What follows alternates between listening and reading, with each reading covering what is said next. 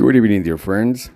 Welcome back to another episode of Very Short Stories for You. Today, Maradona and the Hand of God. I read a very interesting article in mega in C N N dot com, and uh, it was an interview they made to the referee, to the poor referee who was in charge of refereeing the match where the world saw the infamous hand of God from Maradona.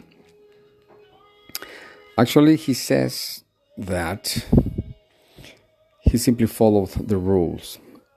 The rules in those days where we didn't have a V A R and where we didn't have uh, other other rules that actually helped the referee make a decision, say that in case you didn't see the fault, you should ask the referee who you consider to be nearer, and whatever he says goes.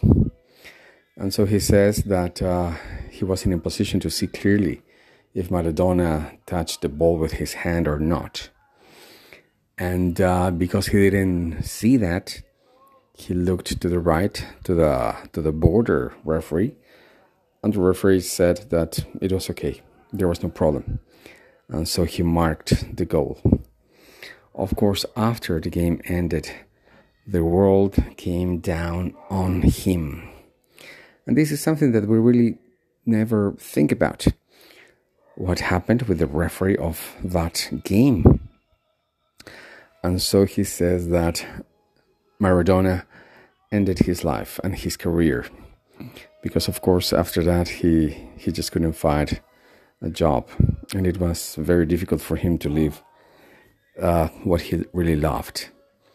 But a rule in those days was that the referee got to keep the ball of the game. And so even though later on he couldn't find a job as a referee, he was given the ball of that game. And if you don't know, everything that could be sold from that game has skyrocketed to incredible amounts. Uh, the t-shirt Maradona was wearing in that day costs more than any other item of soccer in the history of soccer. And that particular ball today costs about ten million dollars. And uh, the referee, an old man now, says that uh, he's going to sell the ball, he's going to give a part to charity, and then he's going to improve his uh, his life a little bit.